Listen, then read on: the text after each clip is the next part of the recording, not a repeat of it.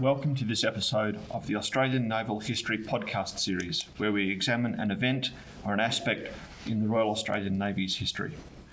The Naval Studies Group at the University of New South Wales is supported in this series by the Royal Australian Navy's Sea Power Centre, the Australian Naval Institute, the Naval Historical Society of Australia, and the Submarine Institute of Australia.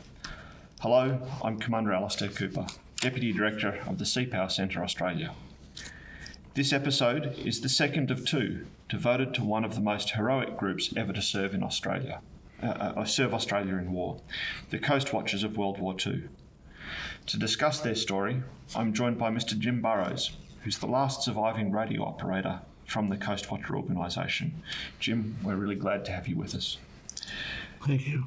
By Vice Admiral Peter Jones, retired, who wrote the book Australia's Argonauts, which is part, uh, in part a discussion of the lives of Eric Feldt, who ran the Coast Watcher network, Rupert Long, the Director of Naval Intelligence, and Hugh Mackenzie, a Coast Watcher. Peter, thank you for joining us. And by Doctor Betty Lee, a great niece of Eric Feldt, who is writing a biography of her famous relation. Thank you for joining us. And finally, uh, by Mister John Perryman, the Royal Australian Navy's Director of Naval History and Strategy. John, thank you also. Peter Jones, if I can turn to you first, perhaps the Coast Watchers' finest hour was their role in the Solomon's, Solomon Islands campaign. Can you outline the strategic situation and the role that the Coast Watchers played? Uh, certainly. So, as part of the, the same Japanese operation to lodge an invasion force at Port Moresby, which um, uh, Jim talked about in the previous episode, a smaller Japanese force did succeed in landing in Tulagi in the Solomons. This lodgement combined with an, an airfield that the Japanese w- were then started to construct on nearby Guadalcanal, threatened the sea lanes between Australia and America, as well as to New Guinea. The U S decided to conduct an amphibious operation to take Tulagi and Guadalcanal. Um, and so, as was explained in the last episode, Eric Feldt had established a Coast Watcher network in the Solomons, and this proved invaluable in a couple of ways.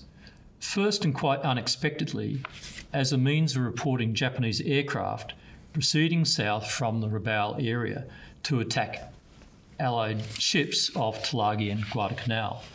So you had successive Coast Watchers on the different islands as the aircraft tracked south. They would report the aircraft as they went um, past them. And this enabled the ships off the, um, the two amphibious uh, landings to be ready, and critically, U S aircraft from the U S aircraft carriers offshore to launch and be at a higher altitude to engage the Japanese aircraft when they arrived over the amphibious area. And this helped defeat many raids. The second contribution was for the Coast Watchers to rescue downed aircraft, uh, airmen, and um, and also shipwrecked sailors. And during the campaign, over one hundred aviators and one hundred eighty sailors were saved. And this included the future President John F. Kennedy. And finally, and once again unexpectedly, the Coast Watchers led local Solomon Islanders in attacks on Japanese forces.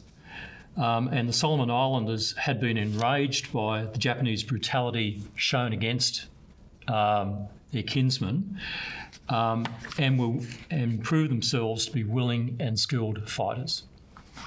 Thank you. John Perryman, one of the Coast Watchers in the Solomons was the remarkable woman, Missus Ruby Boye. Can you tell us her story? She was remarkable indeed. Uh, Ruby Boye and her husband, Sco, uh, were working uh, on the Santa Cruz Island at a place called Vanikoro. And there was the Cowrie Timber Mill. So they, they were there before the war, and they had a radio operator in place uh, with a teleradio. So they were ideally suited to, you know, uh, take on this role. Now, when war was declared in nineteen thirty-nine, the assigned radio operator, he had a desire to go and do his bit, so he left to join the Royal Australian Air Force, and it was he that suggested that Ruby, at age fifty, and, and with no prior experience in any of this, should be able to take over the teleradio. Uh, and she proved herself to be uh, completely competent in every way. Not only did she learn how to use the equipment, she taught herself Morse code, and she began uh, sending her intelligence and messages, sometimes up to four times a day, reporting the Japanese movements around the Solomons. So she had a big part to play in that. She also had played a part in um, the, the Battle of the Coral Sea, where she provided intelligence there. Now, can you imagine, um, she made a bit of a nuisance of herself. Uh, the Japanese are monitoring the airwaves. They're listening out. They're quite accustomed to hearing, uh, you know, radio reports from the men. But there's this woman uh, amidst all of this chatter, if you like, uh, who they quickly decide they need to do something about. So you can imagine how Ruby must have felt when, um, you know, calling Missus Boye on Vanikoro is received on her set. Uh, and a measure of the person she was is uh, she's quoted as saying, "I felt just a little bit queer when I heard the voice, but somehow I felt he was bragging. Uh, the mere fact that I was annoying them sufficiently to have them warn me off was somewhat gratifying." And that was that was this remarkable woman. Um, she remained uh, on the island. Uh, they sent forces, naval forces, down to Santa Cruz to try and land, but they didn't have the local knowledge to penetrate the surrounding reefs. So she lived to fight another day there. Um, and then, of course, as the war progressed and the islands were liberated, um, you know, conditions became somewhat better. But she was one of these uh, remarkable people who uh, felt so concerned, Eric Feldt, so concerned was he about, you know, her longevity, that they actually parachuted a uh, uh, uniform to her. They made her an honorary third officer in the Women's Royal Australian Naval Service, in a, you know, a fairly tenuous hope that were she captured, she may be afforded some sort of legitimacy. For her efforts, uh, she received the British Empire Medal, and she received a, uh, a personal call when uh, Admiral Halsey dropped in by Catalina. So uh, a remarkable woman in every sense. Thank you. Peter, Lieutenant Commander Hugh Mackenzie, who was at Rabaul, uh, was posted to the Marine Headquarters on Guadalcanal. Can you tell us about his role and how the activities of the Coast Watchers changed as a result? Yes, so um, Eric Feldt and Rupert Long quickly realised the importance of the Solomons campaign and the importance of having someone who could bring together and coordinate the Coast Watcher activity um, on Guadalcanal, noting that the The uh, Marines had their headquarters there, um, and also to ensure that the Marines could help logistically support the um, the Coast Watchers so they can continue to do their work.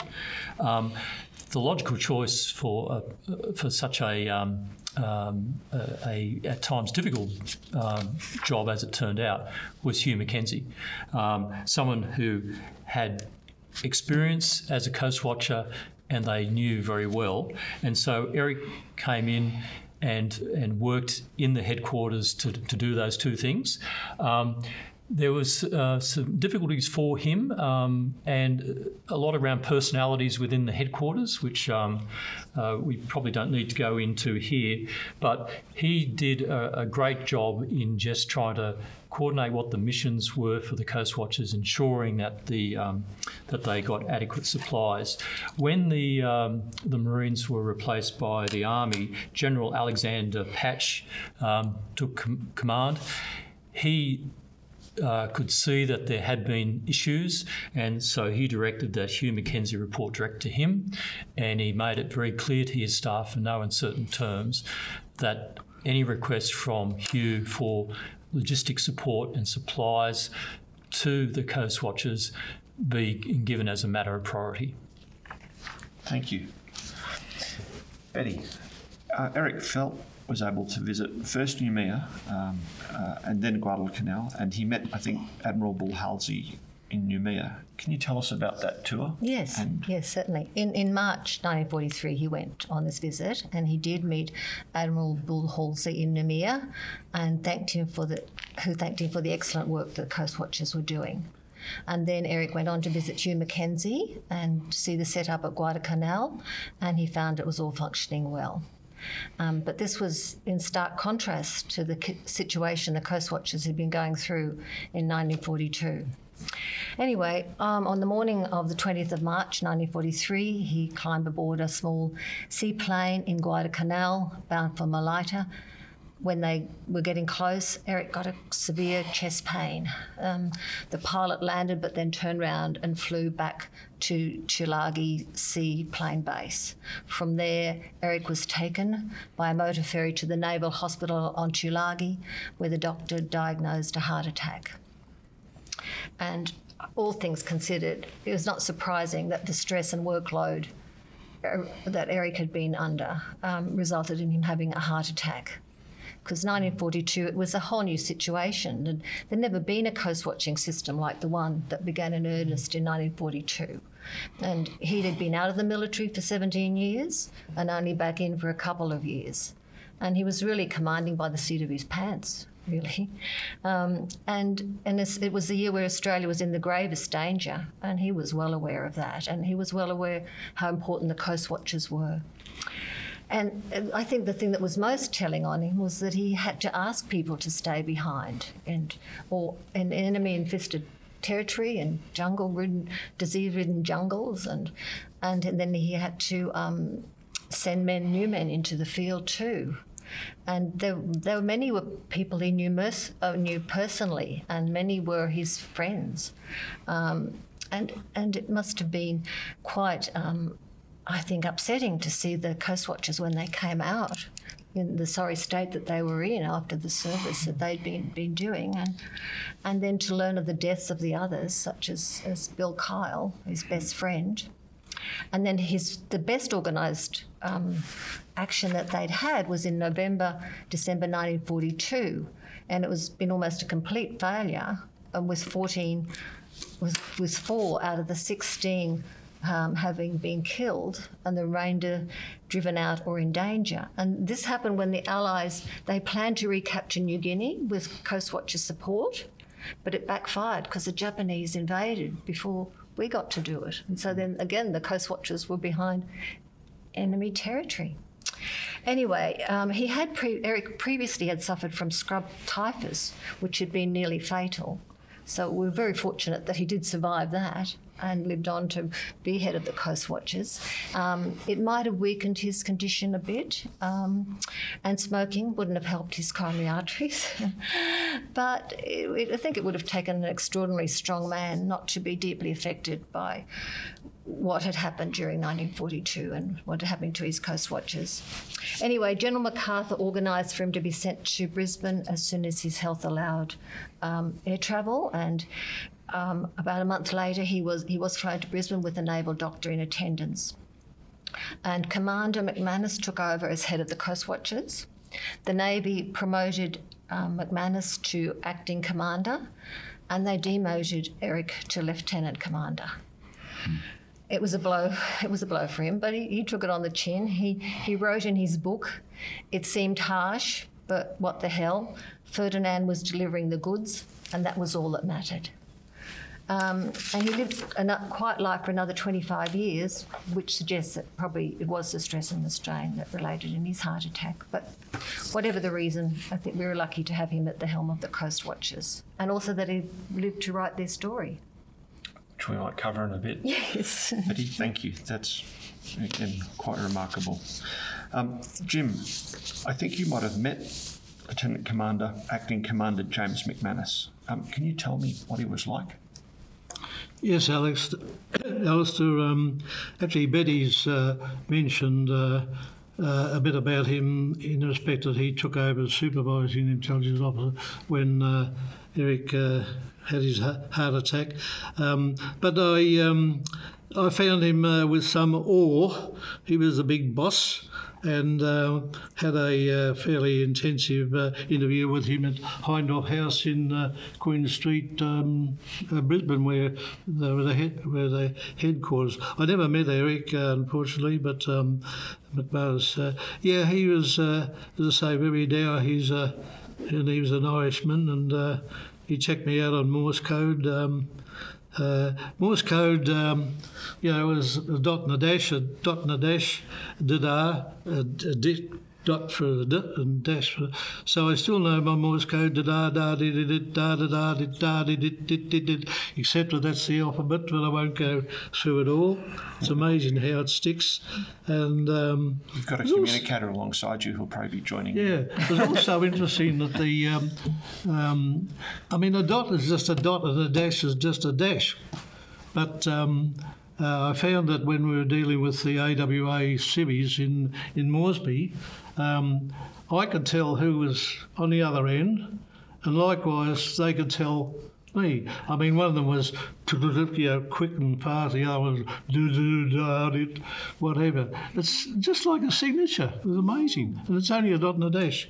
Um, uh, I appreciated then uh, uh, with uh, McManus, getting back to McManus, at the end of the war in November, I received a very nice personal uh, commendation about how... Uh, I'll be honest, how good I was as a radio operator and volunteer and, and all that.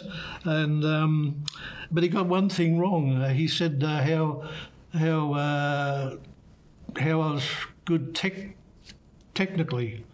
Do you know, in the six weeks that we learnt Morse code, not one word, not one hour, not one minute did we learn anything about the technical side.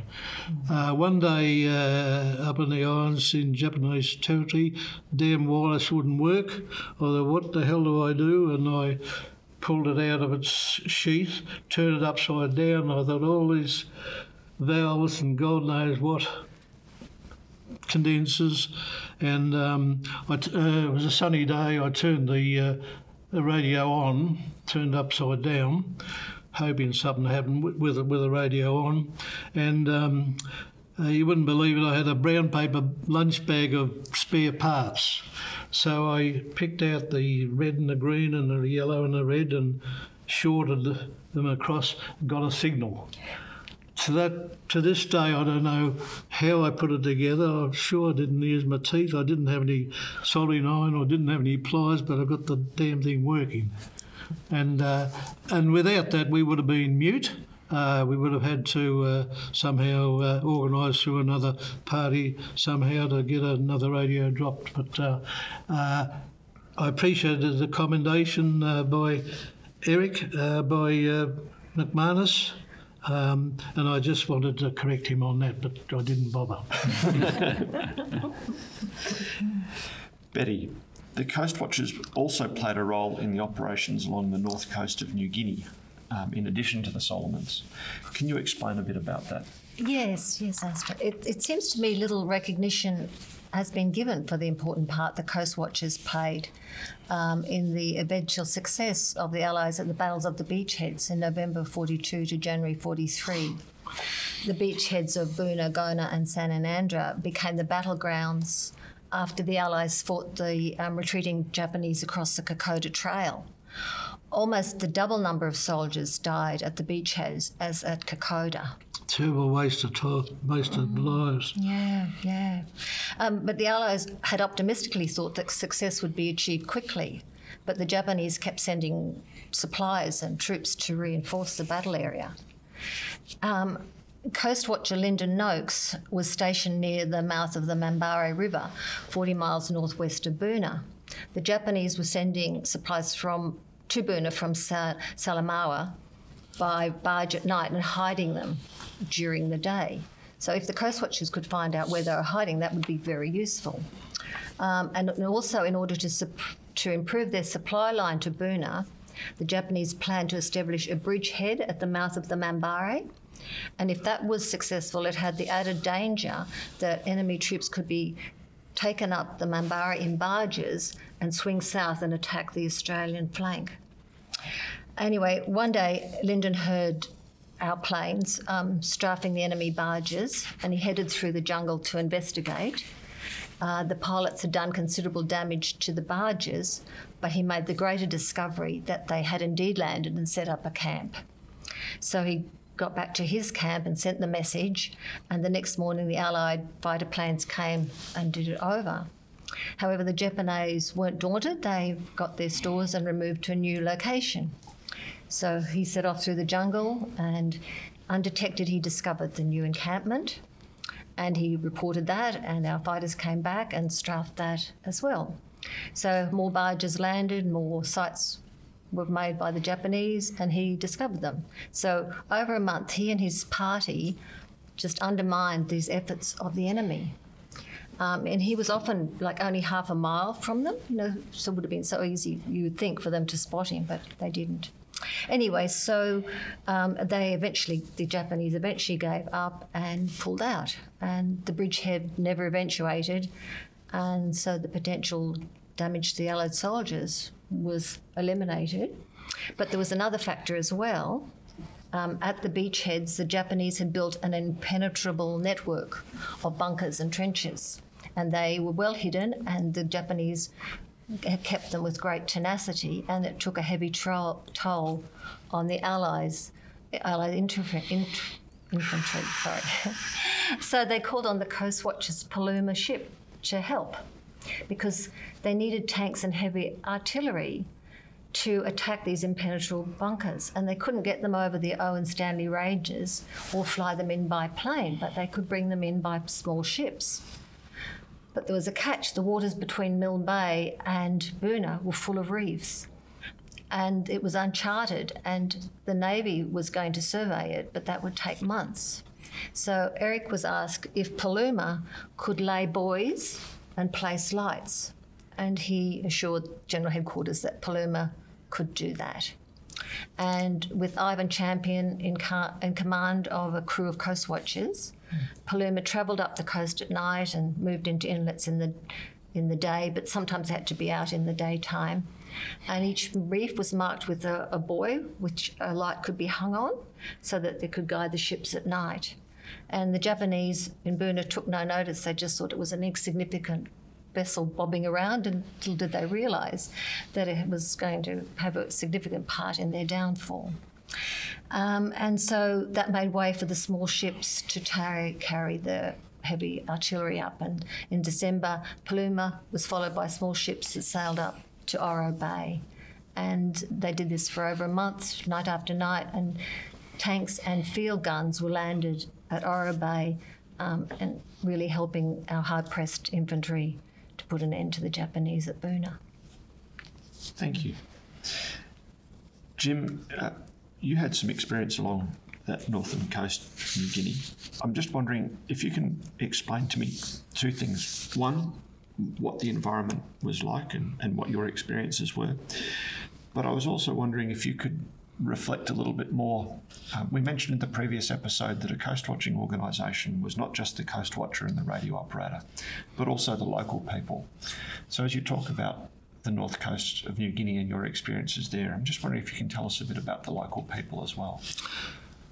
Yes, Alastair, um, I served uh, at Milne Bay and then forward bases in NADZAB, which was a big uh, U S uh, Air Force base, um, and then uh, uh, up in Madang where the Australians had landed uh, uh, there, there, and there were forward bases for the for the parties that were in the, already up in the, in the Sepik and, and Wewak. Um, I then um, uh, finished there and flew down in a, uh, coincidentally, a uh, Beaufort bomber down to Moresby, and then I went by um, seaplane, a U S Mariner, to uh, the south coast of, uh, of New, New Britain, um, then up by barge and into the uh, into the uh, Uh, jungle. Environment was always uh, uh, in. Uh, we we had, uh, and I'd like to pay homage to some native troops. Not quite the environment, but but they're always with us, doing the thatched uh, shelter and what have you. Uh, looking up, looking, cooking our food, even uh, occasionally doing a bit of washing. Most importantly, climbing the. Uh, the tree to put up put up our, our aerial. As I mentioned before, they were one of the essential components of, of, a, of the coast watching parties. Um, um, Uh, so that uh, pretty well covers the North, my movements in the North Coast. But the uh, natives, they were just wonderful. Um, we soon, because we lived with them, we soon learnt uh, Pidgin English, time bef- long time before me stop, long place, all equal him, rebel now, man below, long Japan, you come in, now shoot him, and et cetera, et cetera. Um, it was sort of a uh, very simple uh, descriptive descriptive language, but we soon learnt that to uh, to communicate with them. They were wonderful. In the end of the week, we'd give them a, uh, uh, some twisted tobacco, and that was their pay, I'm ashamed to say. So, uh, but um, they were, uh, and I've recently an article which was posted in the Papua New Guinea uh, ex, ex, uh, uh, talking about the the value of the native native troops. They were our environment. Thank you. John Perryman, the Coast Watching organisation had some great characters. Some of them we've already mentioned, but can you tell us a bit about Blue Harris and his fate? Well, Blue Harris I, I touched on in the uh, the earlier episode of this, this podcast concerning the, the Coast Watchers, and just as a reminder, Blue played a, a fairly significant role in the evacuation of uh, Australian troops from the north coast of New Britain um, following the Japanese incursion. So and he gets them with his... Uh, What would be the Lakatoy. The Lakatoy was the ship, that's right, but he had, you know, a collection of motor launches, a fairly irregular navy, and and this this enigmatic character is the captain of that navy, if you like. So he's a bit larger than life, and as I say, he's a big fleshy guy with red hair, but he is really driven to be in the fight. So after all of that excitement with getting out of New Britain, okay, he then goes on to uh, see... further excitement at the Rye Coast, which is between Madang and uh, Finschhaven in New Guinea, before eventually finding his way back to Queensland at Tabracalba uh, camp, and that's where he is in nineteen forty-four. But Blue, with his head for adventure, he's not a happy camper. He wants to get back into it, so he's putting his hand up and itching to get back into the fight. So, of course, by this stage of the war, we're now firmly on the offensive. Um, you know, we're, island, we're sort of hopping along the top coast of uh, New Guinea, westward, mm-hmm. and uh, the next place that we've got our eyes set on is Hollandia. So Blue is um, selected to lead a party of eleven to go to the Hollandia area, be landed by the United States submarine Dace, go ashore and start providing some of the vital intelligence necessary um, which would precipitate the landing at Hollandia. So when they go in there, they've, they've made this arrangement that uh, Blue Harris will go in first. In uh, so the submarine will come to the surface, launch a uh, small boat, Blue will go in, and if it's safe for the others to follow, he'll give, you know, the code word to come on. If he felt that there was any reason that they should not come, he was going to give the code word washout. And when he got there, he had difficulty in the surf. Um, he got there, he was immediately greeted by islanders, uh, and the bells in the back of Blue's head, you know, started to ring. He was alarmed at, you know, how quickly he was noticed. So he did, in fact, signal washout, but it was too late. The others had left the submarine, and the other members of that eleven-man party then joined them. They spent that night uh, in the jungle, concealed. They hadn't been compromised at that point, but the next morning, Blue was quite convinced that, uh, you know, they may have been in peril, so they struck inland. Uh, and his instincts, you know, would serve him well, because it wasn't long before they became surrounded by uh, elements of the Japanese army. Uh, they were machine gunned, shot at with carbines, mortared, and the party was soon split up. So at that point, um, Harris and, and two others of his party uh, kept the enemy at bay for four hours before his two colleagues were shot and killed. The remainder of the party had scattered into the jungle and made good their escape, so that they are pretty well now without their supplies, without ammunition, and uh, facing the hardships of the jungle of New Guinea, and and that was the, that was the common enemy here. But uh, sadly, Blue Harris was captured by the Japanese. Um, he'd been, I think, he recognised that he was mortally wounded. Uh, he gave nothing up to them, and in the end, they lost patience uh, with their interrogation. He was put against a tree, and he was bayoneted. Um, posthumously he was awarded a mention in dispatches, but uh, it's very, very interesting that um, when the others eventually made it back to safety in, in a terrible state, some of these men who, who managed to hook up following the invasion of Hollandia, when they came out of the jungle uh, in this desperate state and, and told the story, uh, which Feldt relates in his books. Uh, clearly, you know, Blue Harris was this, this young fellow with a head for adventure, uh, and he sold his life dearly in the end. Thank you. John, do you mind if I just add a bit of personal information here? Okay. I knew Blue very well at Tabragelba when that, that happened. I was selected to go with him uh, as a radio operator into Hollandia. Um, at the last minute, a previous uh, uh, signaller, uh, Jack Bunning, um, who had dropped out because he was sick, got better at the last minute, so he came back into it. Um, when, as you suggest, when you, as you mentioned, the two parties went in and lost everything in the surfeit that they hadn't seen from the submarine, that's when uh, The, my substitute, Jack Bunning, got killed.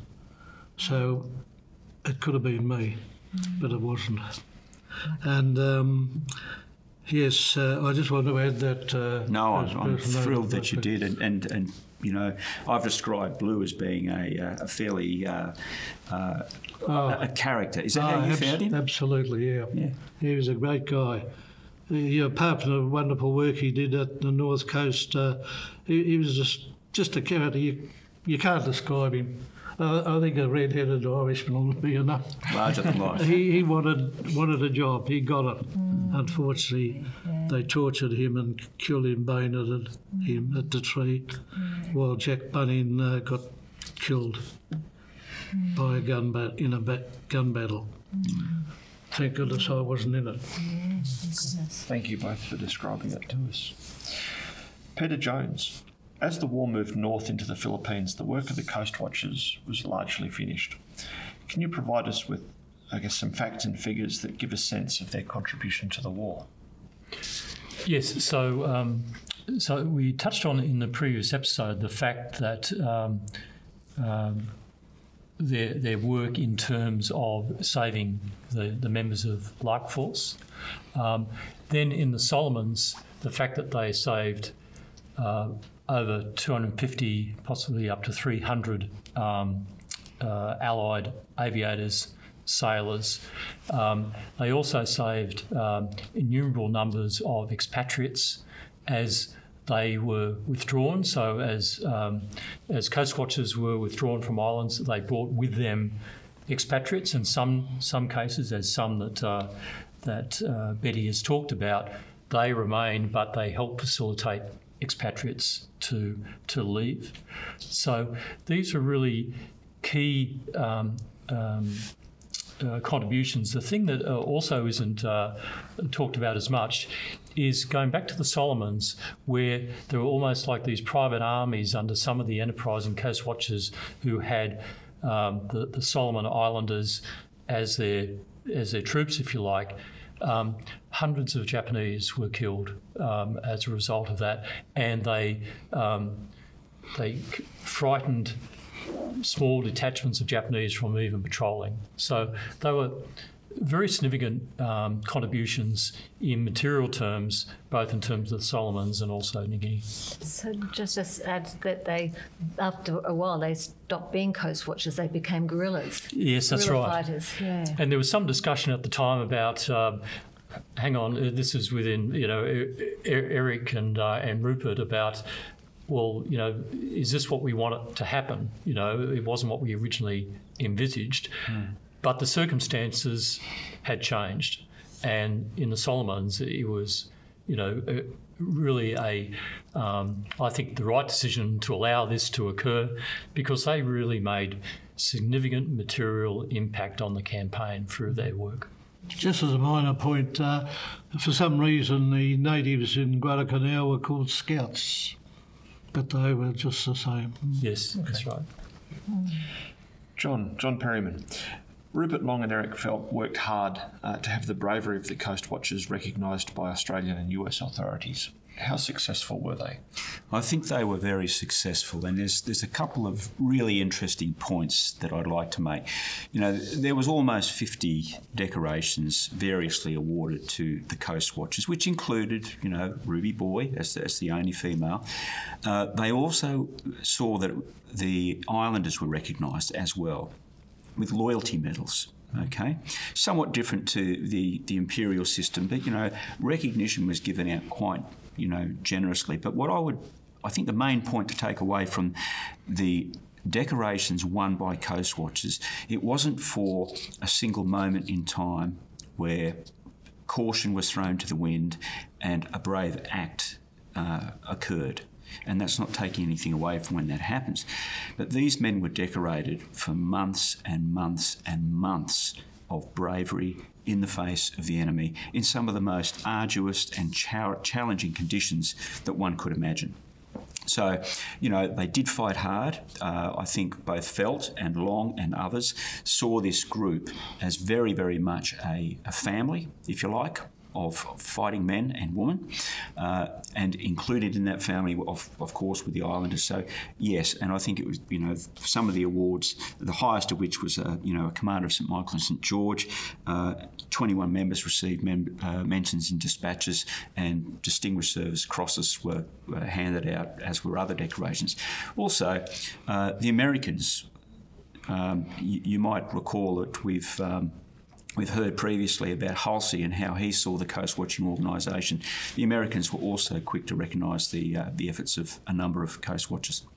Thank you. Can I just add that um, the Americans uh, wanted to recognise by medals um, of the, uh, including myself, the people that uh, worked behind the in uh, enemy territory, but uh, it was knocked back by the Australians. Now they did. The Australians did. do quite a few uh, uh, medals, including including natives. So uh, I want to credit that, but um, uh, uh, the the American ones were knocked back. Anyway, that's beside the point. Thank you. Betty, um, even as the war was being uh, still being fought, Eric Feldt was writing his classic book, The Coast Watchers. Uh, can you explain the impact of the book? Okay, well, the book The Coast Watchers was published in nineteen forty-six by Oxford University Press, Melbourne, and a smaller book was published in the same year by Oxford Uni- University Press, New York. I think the book showed Eric's talent as a writer, and it recorded his personal knowledge of the Coast Watchers and the significant events in which they played a part. His descriptive prose and his candid opinions and his lively sense of humour um, make the book a most readable story. Um, but perhaps one thing he did was downplay the importance of his own role uh, and the demands it placed on him. Um, but he was a relatively quiet and modest man, I believe, and it was just in his nature to do so. Um, the Australian newspapers at the time, the reviews were positive, with many glowing in their praises. Here are a couple. The Argus in Melbourne said, "It has the dramatic suspense of a hundred adventure stories. This is one of the great untold stories of the war." The Advertiser in Adelaide said, "These men helped save Australia. This fine book, dealing with so vital and nearly tragic period of our history, well written, should be read with pride by all Australians." And the Mirror in Perth said, "Unsung Australian heroes defied, outwitted Japs. Here is a story of Australians who deserve to live in the memory of their fellows. Every school boy and girl should read it and marvel that the moment found such men." Um, the impact at the time obviously hasn't lasted with the passage of time, because in my experience, hardly any Australians know about the Coast Watchers, and even fewer know about Eric Feldt. It seems the only people who do know are those who have lived in Papua New Guinea, members of the military, and some historians.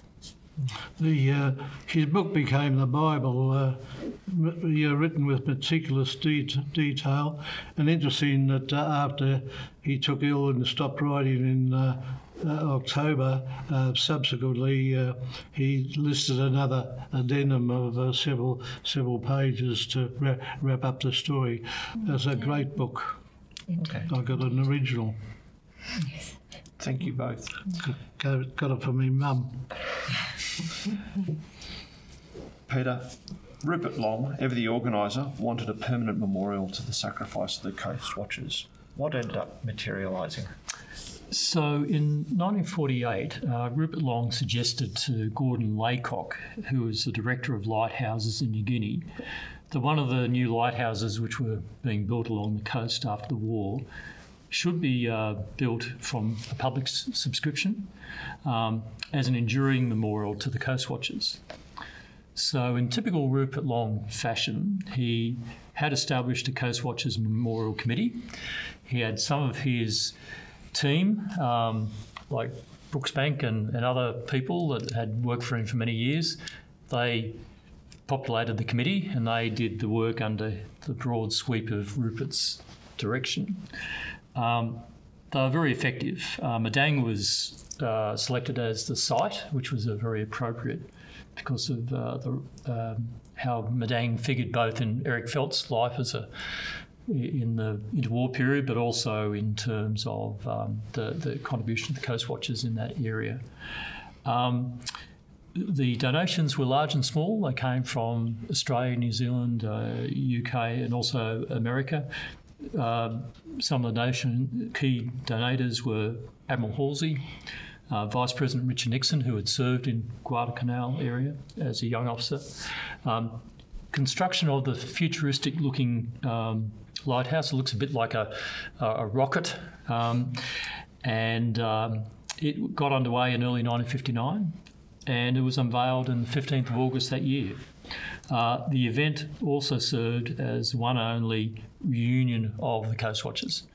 Um, Rupert had organised a, a, a R A A F aircraft to ferry uh, key V I Ps, uh, key people from the intelligence world and Coast Watchers from Australia. The U S Naval Attaché in Canberra, who at that time had an aircraft, he had served in Guadalcanal as an aviator. He provided his aircraft to ferry people. Um, and the, also there were many expatriates from and forty na- native Coast Watchers from the highlands and um, mainland New Guinea and also the outlying islands descended on Madang uh, for that weekend. The lighthouse was switched on on the eve- on that evening uh, of the fifteenth of August by Senator John Gordon, who was Minister for the Navy at the time. Um, Eric Feldt gave a very moving speech, and that night a reunion was held at Hotel Madang.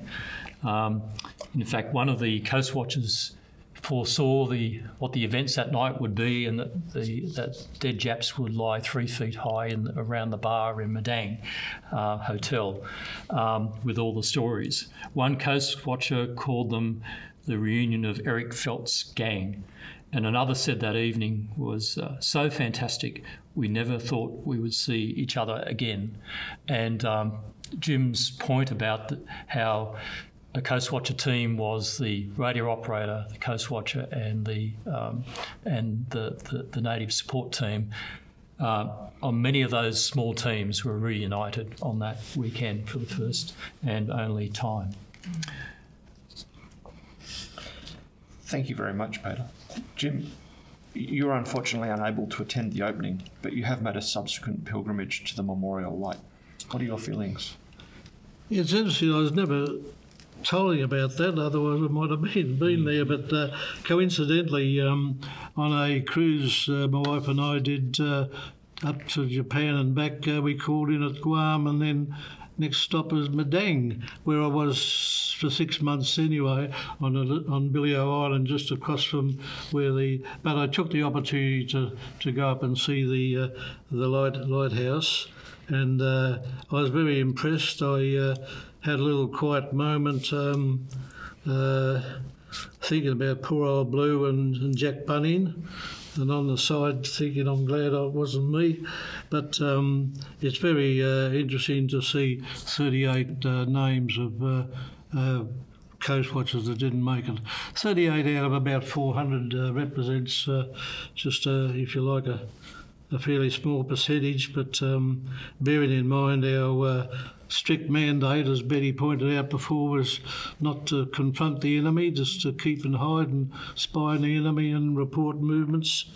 Um, uh, they're the ones that unfortunately got caught, including one of those six, uh, Carlson, Les Carlson, who was uh, captured and killed with uh, John uh, Murphy when he was captured in in New Britain.